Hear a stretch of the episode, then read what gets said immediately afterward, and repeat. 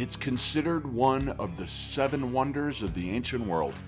An enormous statue carved from limestone, the Great Sphinx has intrigued generations of scholars, explorers, and researchers.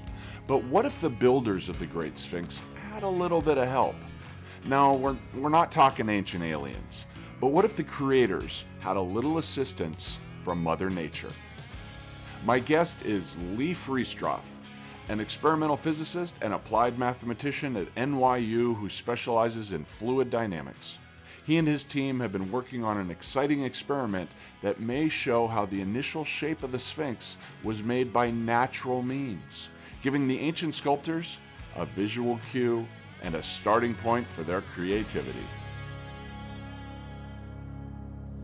My name is Eric Erickson. I'm an author, journalist, researcher, and lifelong student of history. I'm fascinated by new knowledge that challenges society's belief system and what we think really happened in the past. Join me for conversations with historians, archaeologists, scientists, and people who are changing the very way we view history. Welcome to Unlocking the Past.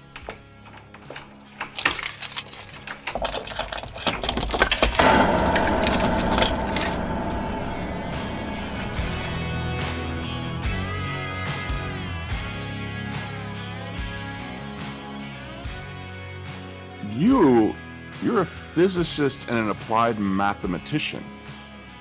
How do you go from that to the Sphinx? How do, where is that Um, jump? That is a big jump. I study fluid dynamics, which is the math, physics, engineering of how fluids flow. Um, and this this is a an old subject, but still a hard subject. And uh, I guess one of the main reasons why I like it is because it touches a lot of other fields. So um, I, I actually study fluid dynamics as applied to or as towards understanding problems like um, biological problems. So like this field of biological fluid dynamics is thinking about things like animal swimming, animal breathing, how we breathe, uh, aerodynamics around birds and bird flight. And so it can touch a lot of different areas like that. And in addition, a similar type of thing is um, sort of like geophysical or earth inspired fluid dynamics, Hmm. another set of problems that we look at. And so uh, when I look at you, Eric, I see a bag of fluids surrounded by fluids, fluids inside, fluids outside. We're breathing air. We've got blood flowing around inside of us. And uh, similarly with the earth, if you look at the earth, you've got actually a very little part of the earth is solid material. The inside is boiling rock, it's flowing around. The outside is obviously atmosphere and ocean. So beau- beautiful fluids problems inside and out again. So um, that that's one thing I really like is fluid mechanics, fluid dynamics takes you into a lot of different directions that maybe you didn't think about going in from the very beginning. Yeah, you have a very unique view of the world. Uh, It's it's interesting because it's there's the scientific glasses, let's call them that. Like whatever field you're in, you look at the world through those glasses because that's what you're passionate about. I mean, we talked very briefly before the show about, you know, in my family, it's genealogy and history. So I look at the world through these glasses that highlight that. You look at it through fluid dynamics. It, it uh, yeah, exactly. When when you look out and I, you know, at clouds or at uh, birds flying, I will I will see things there that I'm kind of thinking about. Oh, how does how does that work? Or, and and similarly, uh, when I look out over a landscape, we think about okay, uh, landforms, rivers. How do these things get shaped? And actually, this is the sort of field which is called geomorphology that kind of directed me and eventually landed me on the Sphinx is understanding how flowing air and water shape the face of the earth and even other planets as well. But how do they give shape to the landforms that we see around us? So through your study, I, I was reading some of it. Part of what you got into was the idea that over time, the limestone that the Sphinx is created from was shaped. And it's not an uncommon shape. It's not an, there are other pieces out there. They're called yardangs, correct? That's The- right. naturally formed shapes that then people look at them and they're like, oh, that's a lion. That's a which I I find funny because going back to what we said a couple minutes ago, there's an actual um it's called uh pareidolia. That's when people look at clouds and they're like, oh, that looks like a sheep. Oh, that looks like my Aunt Martha. That there there's a term for that. And as I was reading about your work, somewhere at some point, somebody looked at this huge chunk of limestone and went, that looks like a giant lion with that should have a big head. Yeah, so definitely when when you look at natural forms, I mean that's I think part of the most basic fascination I think draws us to to look at pattern and, and forms in nature is that we do uh, I mean just immediately see something in there. Mm. We maybe it's you know maybe it's a uh, that's kind of a little psychological test of us what we see in there sort of think about the Sphinx problem and you think about what the people's wandering around in the deserts, maybe a little dehydrated, maybe a little, you know, mirage type type of setting there, um, what they might have have seen there. Uh, it's it's really fascinating. And the you know when we think about the Sphinx, we don't know what they saw when they first got to that site, that location. And mm. so that's what I think is an interesting part about the mystery behind our story is we don't know and maybe we'll never know what they saw there. I think what our experiments show, it, at least it's possible, they saw something that was so striking that they just felt compelled to make a monument out of it. So I think that that maybe is something that we learned from our study. How long did it take for it to be formed to that point? Were you able to kind of get numbers and ideas based on your research? Um, we haven't extrapolated uh, from the sort of like time scales that we see in our experiments mm-hmm. to a natural time scale. Um, I, I, you know, it's going to be eons. These are things. These these yardangs, uh, or these, these yardangs, by the way, get a, some funny names because they look so much like animals. So, uh, I mean, one name is called a sphinx-like yardang. So, sphinx-like because it looks like the sphinx. Um, and then other ones are called uh, mud lions is another term for it. Mm. A desert dog, a desert dog is another name. So they, they tend to look like a seated, you know, cat or dog like animal with its head raised. Um, and and uh, I think uh, you know how fast these things form in nature has to do with wind erosion, the erodibility of the material there, which is limestone, as you mentioned earlier, for the case of the Sphinx. Um, in our experiments, the way I the way I view an experiment with regard to understanding the shapes of landforms, I, I think it's I think of it as really a little setting where you get to compress time and space. What I mean by that is, you know, these things in nature would form over eons. In our lab, we use soft clay that's being eroded by a current of water, and these things form in hours. So mm. we've compressed time into something very manageable where we can see, you know, a formation kind of grow in front of us. Uh, and then also it's compressing space because, you know, it's obviously hard to do a field measurement on some, you know, structure that can be as big as a yardang. But in our lab, we can sort of make mini yardangs that are 10 centimeters, you know, several inches in size and really do very nice measurements about uh, the shapes that come out and their and their how they change in time. Do you get the data to do that from weather patterns? Where does that come from? Can you look at the weather from now or the wind or the erosion and say, well, this is the same as it was X number of years ago, or you know, it's coming off that hill and then it goes down this valley, or uh, where does all that come from? How do you figure that out? So I think it's difficult to do that kind of mapping back in time to know what the environmental and the you know climate conditions, weather conditions at a given site were, especially when we're you know we're, we're absolutely uncertain about what was even there when when this thing was encountered you know thousands and thousands of years ago by the ancient Egyptians. So we don't know that, but um, but what we do know a little more about is existing yardangs. So uh, existing yardangs have a few basic ingredients in common. they do tend to uh, form in places where there's a predominant wind pattern, meaning the wind is not just coming from all possible directions. It has a prevailing pattern. It tends to, for example, come off the water, or you know, if, if there's a nearby sea or whatever, it comes in one direction predominantly due to the temperature conditions and such and, and the geography. Um, of course, that's not strictly true, right? I mean, the wind will blow from all directions at different times and different strengths, but it, there's a there's a pattern there, and um, that that's one ingredient that's kind of like known by the real card carrying geologists, which I am not. So we we have to go and read papers and things and learn about that. Um, and then another factor that definitely is consistent is that it tends to form these yardangs tend to form in materials that are variable in their composition. So they have hard bits and soft bits. It may be something like limestone, which is a material compacted into into make a rock, but that degree of compaction is naturally variable throughout it.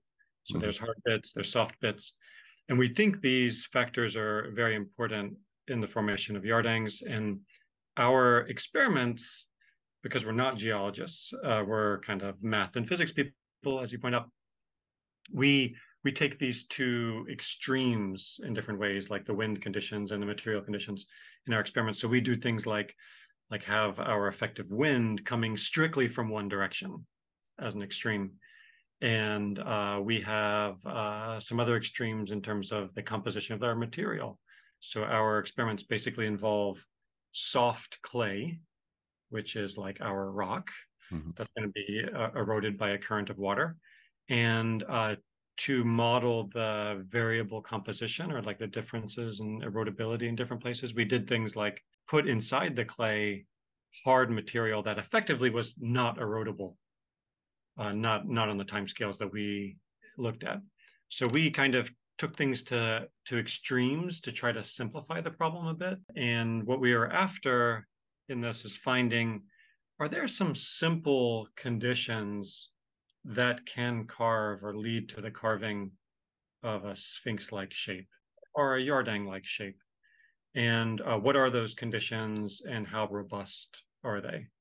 Those were the kind of questions that we were able to to get after. Yeah that i find that interesting what you talked about about the non-erodible my word non-erodible or harder items. You know if, if suddenly there was a, a larger rock buried within the limestone and the over the years it was uncovered. Then as right. the as the wind or whatever is eroding it, it starts to hit that it's going to change the way it erodes. It's if it hits that it is going to now doesn't matter if the wind comes from the same direction it is going to change the way it affects the the structure the the material um, oh, for sure, for sure. Because now it's changed. Yeah. Now the environment's changed. The experiment's changed. Exactly. Exactly. Yeah. So this is uh, this this gets us excited, and this is what we geek out about. Is that um, when you look at this problem, you've got a flow, be it wind in nature or water in our lab experiments, but that that flow maybe is kind of boring, coming from one direction. For example, in our experiments, um, but but once the shape of the topography that it's flowing over begins to change because of the erosion, so because of the flow, uh, the local flow patterns for sure all change in, in complicated ways. And so it's a nicely like self-contained, I want to say, problem. It's all there. But what happens because of this interaction of the flow field with the changing 3D shape what happens there is totally hard to predict from the outset. So, so that's why you know I think a lab experiment is super exciting about this, is that you get to actually do a lab experiment and see what comes out of it, and in that way, hopefully understand and kind of like disentangle this very, we we call it a very coupled or interactive type problem where you have the flow field coupled or interacting with the, the shape of the topography, and it's a two-way interaction, right? Mm-hmm. So the, the flow is eating the material, eroding it away. But the shape of the solid there is deforming the flow field. And it's a two way coupling between the changing flow field and the changing topography that makes predictions hard to make. It makes even relatively simple problems like this Yardang problem really hard and complex. And you get kind of new shapes that pop out in front of you that you wouldn't have predicted. Just because of the way my mind works, I have this image of like this 1940s wind tunnel of like you know the airplane or you know the the wind going over the wing you know it's just that's uh-huh. my, my my visual of you guys working in the lab it's actually not too far off honestly really? Support comes from the History's Train Wrecks podcast that focuses on stories like a temper tantrum that changed history, the president who promised not to run again and regretted it for the rest of his life, the World War II general who lost his pants on a secret mission in enemy territory. The History's Train Wrecks podcast, available now. So we, we, we, we choose to work with water as our medium one of the big results in fluid dynamics is that there's one master equation named after a couple of guys, Frenchman Navier and uh, I want to say a Scottish guy named Stokes. Um, but but it's from the 1800s. But there's one master equation that describes the flow of fluids. And it'll involve things like the velocity, speed, you know, the speed and, and, direction of the flow, pressures and pressure differences throughout the fluid. And it's one equation that works for all fluids, air and water included. And the only difference in that equation for different fluids is some constants that appear in there. These constants that appear in the equation uh, are things like density or the viscosity, the stickiness of the fluid, and so this is very nice because we can actually do things like study a problem like flow of air past an airfoil or a wing. We can actually study that with the flow of water past a hydrofoil, if you wanted to call it that, instead of an airfoil. So, um, so we have a device which is like a wind tunnel, but it's called a water tunnel. Its purpose in life is to present a constant current or stream of water in a certain region uh, which is called the test section of the device, that has clear walls. So we can image inside there and, and measure aspects of the flow or the changing shape of the object in there. And it will present this like I call it a mathematician's river sometimes. It's just a uniform flow of water in this region. And uh, what this device is traditionally used for is to study things like flow over a wing. So that would be a textbook type problem that you may want to, you know, study in here. And you could put a, an airfoil or hydrofoil in there. You could study the flow as it zips around the object and look at the interesting things when you change the angle of attack of the hydrofoil and, and things like that. And you said no. Let's let's let's use this to study a giant rock creature out in the desert. that is our. That's what gets us excited. Is we want to use this thing in inappropriate ways. I love it. Uh, so we we put you know chunks of mud basically inside this thing, let it erode. It is not the device is not meant for this.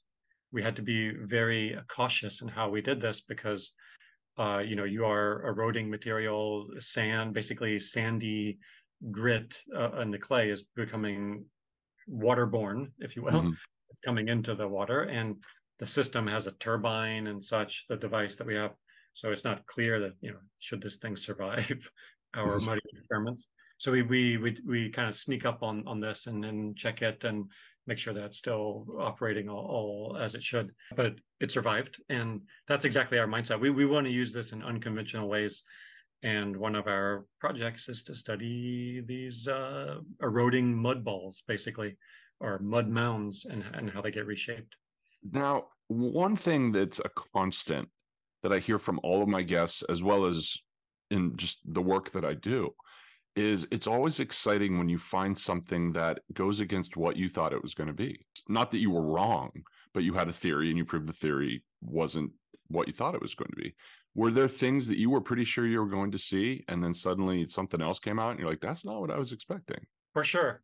Uh, yeah, if everything comes out as you expected, we in as uh, scientific researchers, we kind of get a little bit of a letdown there because, uh, well, then I mean, I guess we could congratulate ourselves and say that we uh, have good predictive power or something. Yeah, it'd be uh, boring. it's a little boring, for, especially for a lab. For doing a lab, I mean, we we have a our applied math lab, which is a very rare thing to have a experimental lab in a math department. And one of the selling points of such a lab is that you should make discoveries there. And uh, that's what I think a experiment, a good experiment is. It's a discovery machine, and it should pop out something that you couldn't have guessed from from mm. the outset. In in this case, uh, we sort of felt like we knew the ingredients that we would need to make a Yardang um, in terms of flow from a from a dominant direction and sort of like some some variability in the material, uh, in the composition and its erodibility. Um, but other than that, we didn't know how much we would get uh, from such an experiment. So we we played around with the with different um, kind of like shapes and positions and, and such for the for the what I call the hard inclusion, the non-erodible bit that's in there. Mm-hmm. And we played around with things like the flow speed, with things like the shape of the initial mound of clay that's surrounding this this hard bit. And uh, we found what, what, what I think surprised us was pretty generically we could get this sphinx-like shape. And maybe most, I think, what was most striking to us is is um, how much of the details of the shape came about kind of for free from how the flow, as you pointed out earlier, how the flow kind of reorganized itself once the hard bit became exposed. Hmm. And so what basically happened in the experiments is the hard bit became the head of the Sphinx or the lion.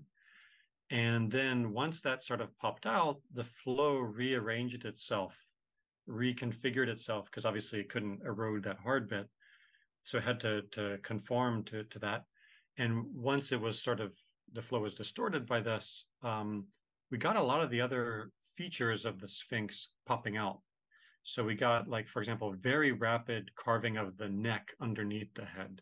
This was totally unexpected. We didn't have any reason to think that for some reason the erosion rate would rapidly increase underneath this hard bit, but it did. It dug out the neck. And because of that, it leaves behind some forelimbs or paws that are kind of like on the ground in front of the Sphinx or in front of our little mini Sphinx. Hmm. Um, so that kind of like popped out on its own. And there were some other aspects of like the flow coming off of the back of the head. Uh, there, the flow is very turbulent and unsteady and maybe has a lot of vortices that are swirling around in there.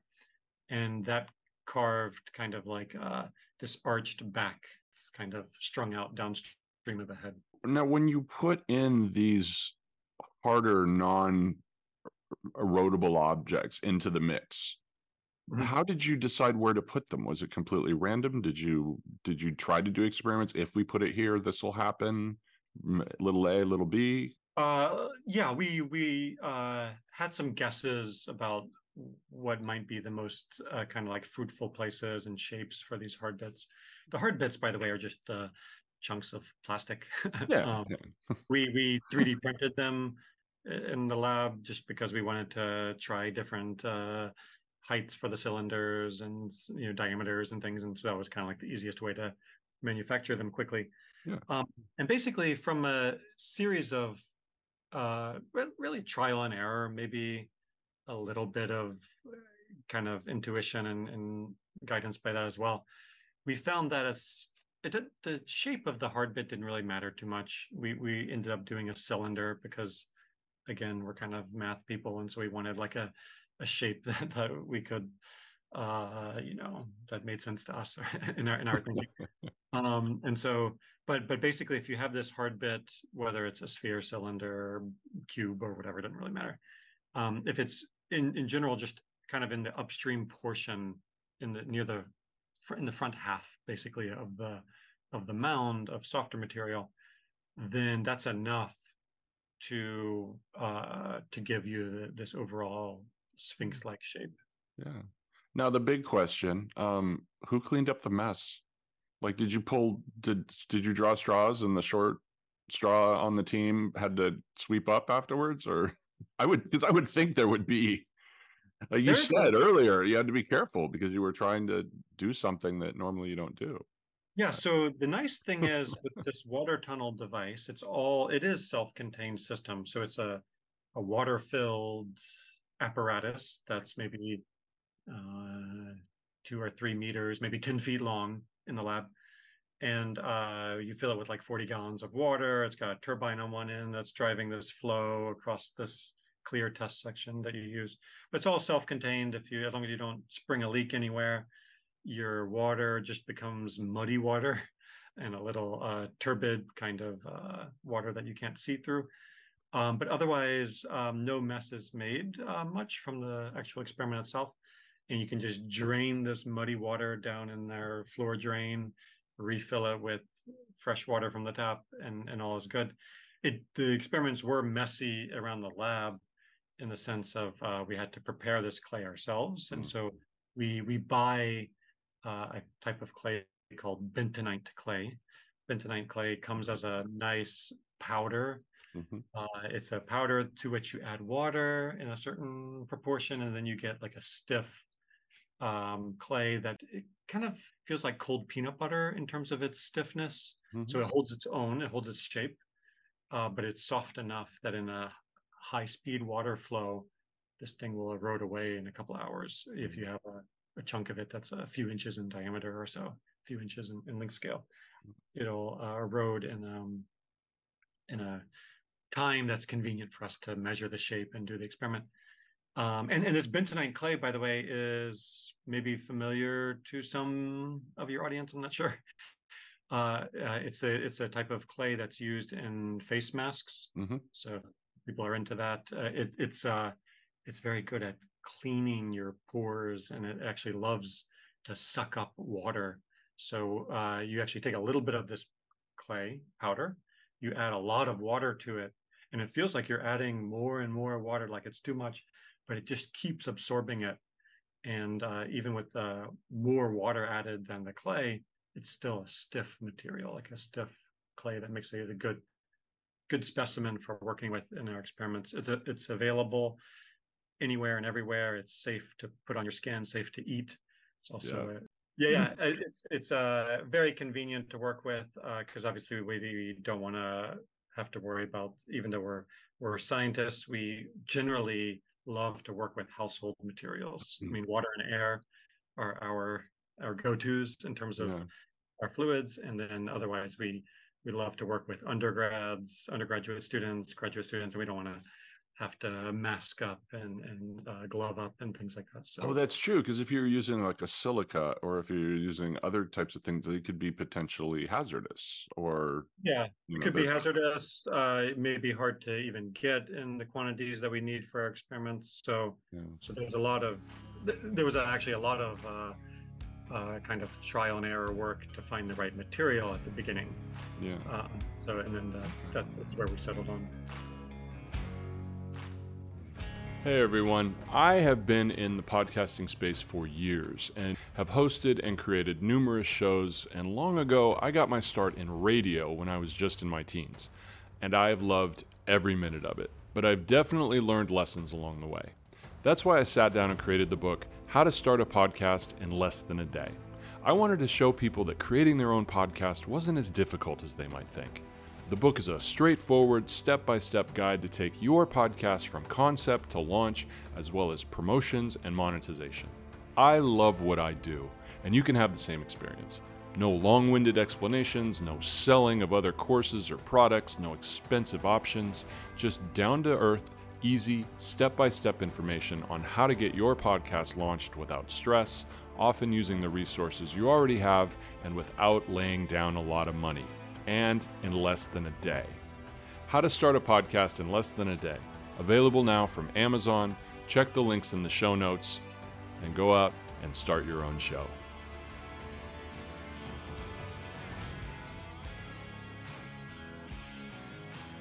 So, one question I have is um, so when I saw the initial story, you know, I read it and I went, oh, this is interesting, and, and I understood it. But I did notice it floating around in there with some headlines that basically sounded like clickbait basically sounded like oh the sphinx wasn't made by man you know it was these weird and people tend to fall for that. What's been the the overall response? Do, do most people actually read your work and go okay i understand what you're saying or they're like the Sphinx was created by aliens because these guys said so. what? How how are people responding? Uh, well, it's a mix. Um, so so uh, yeah, we I, I love to do this kind of like outreach and public media stuff after one of our papers because I think it's you know we, we are we're funded by the federal government and some of our research and so th- this is you want to return something to the to the people and and mm. maybe spark curiosity and there's many many good reasons to do this. But uh, but one of the drawbacks i mean it is a double-edged thing and there there are uh, the kooks out there who latch onto this and misinterpret things. And there's also i would say not even kooks just just kind of people uh, perhaps in the media or after some of the clicks and the reads and, and you know so they obviously kind of i mean go beyond dumbing it down. They misrepresent things. And so th- we kind of know we got to deal with this as well but but people people do that and there you know there's people who don't even interview us or don't even read our paper and then they write their article and so you know of course then things get um, get twisted in different ways but at the same time we do get a lot of uh, um, you know real scientific inquiries that come about from this as well people who follow up and say hey i saw that uh, you know this is interesting you know uh, I also saw this other type of landform. Could this be related? Uh, or you know, you know, so so we get the full gamut of craziness to just simple misinterpretations to UFOs and aliens to the real like inquiries about collaborating with us, and it. Uh, you waiting for Joe Rogan to call? uh, Joe, I don't know if I need to interact. You're like, no, I got Eric. Eric called me. yeah, Eric's my guy. It's covered. Um, yeah, so so it's a it's a full gamut, and it, it's a it's a it's a thing that we have to negotiate. So what I, I, you just said other areas. Where are other areas that you get these types of of yardangs? I mean, obviously in the desert because you have a lot of wind. Um, yeah. Where? Desert desert is uh is is the most common spot. So uh definitely I mean in northern Africa and Egypt they are they're there. Mm-hmm. Um, and there's ones that exist now and are in good shape and look like seated lion. Um, but basically, yeah, in Asia, South America, there's good examples of them, especially these like sphinx-like type these mud lions or desert dog types. Um, I'm not sure if North America has good ones in our deserts. Um, I haven't seen that. I have a little collected compilation of them, but South America, Asia, North Africa is uh, are good examples. And then they're also on Mars. So I mean, uh, Mars has an atmosphere. It's uh, 100th the density of our atmosphere, so it doesn't have as much erosive power but there are winds because of temperature differences on the planet, just like our planet. And so there are plenty of interesting formations, and they include yardangs. Uh, I don't know that they're that sphinx-like type, you know how how faithful they are to that uh, particular type. Uh, but for sure, there are definitely these uh, kind of outcroppings of bedrock that clearly are, have a harder bit to them. And so they have a certain kind of like topography that they carve around there when they interact with the wind. That's fascinating. I mean i would think that would be extremely valuable as the space program moves on. If you were able to take these the weather patterns or take these wind patterns and work with i mean they're trying to land probes in this wind and you're able to get the data from that to apply to your your experiments there's yeah. a grant there's something. Yeah, for sure. I mean, for sure, definitely. I mean, one of the, I mean, okay, landforms are beautiful, and I think they there's plenty going for them in terms of just trying to understand how they come about. And honestly, that's probably our our legit motivation. Is we hmm. They're interesting, they're fascinating. Let's let's figure them out. But for sure, when you um, you know you look over any topography on Earth, you immediately, I think, want to wonder like what what were the conditions that carved this interesting pattern or made these interesting structures and you actually do get to infer the past conditions right that would lead to this and so that's that is actually scientifically valuable you kind of you have a little time machine there it's written into the landscape, and you get to try to understand, uh, you know, how how how did this come to be? Is that and, where you find the beauty in the science? Is yeah, for sure. Because you get the little time travel right there. You get to look back thousands of years and see. You get to look back thousands of years. You it uh, you get to make inferences about the conditions that were there, and I think that I don't know that that uh, gives me tingles. um, and then and then definitely with the with the space travel stuff that you mentioned, when we go to a new planetary body of any kind, a moon or a planet or anything, the information we have most directly as we do a flyby or whatever, it's just this shape of stuff, right? I mean, it's the the topography that's there, the shadows on these objects, and we get to look at those shapes and try to understand what are the forces and such that cause you know these formations rather than other ones. And so you know when we first looked at mars up close we saw things that looked like river channels right? Mm-hmm. and uh people were like but but mars is dry. There's no there's no flowing water. But by now we believe that you know there is water on mars and it was you know there there there was enough to flow around and carve some different patterns there. And now the water that's there, uh, you know, maybe frozen up and maybe or maybe expelled largely from the planet or, or whatever it may be. So so definitely we we get this very superficial look at a at a surface and we try to infer what's going on there and what has gone on in the past. And that is a lot about reading into shapes, right? Uh, that's definitely a major motivation for our work one of the very first shows that I did of, of this show was with two geologists who work who work out in White Sands. Uh-huh. And they're the two geologists who actually the footprints that they found out there, they mm-hmm. were able to date the footprints. I don't know if you've heard the story or you listen to the show. I think I, I've heard a little bit about that. Yeah. Yeah. They were able to, because you can't date the rock, but you can date the materials that are buried in the rock and they uh-huh. were able for so long scientists said oh well the you know 16,000 years man has been in North America and these two geologists were able to go out and say we can tell you by the pollen that we found buried in the footprint that it's 10,000 years older and it wow. changes everything and she said something very similar to what you said about when she goes out and she sees these footprints, she can tell a story because she's like, there used to be a lake here. These people were mm-hmm. kneeling at the side of the lake getting water. I can actually see by the positioning of their feet. And she said the same thing. She's like, it's a, it, she got tingles. She said kind of very similar thing.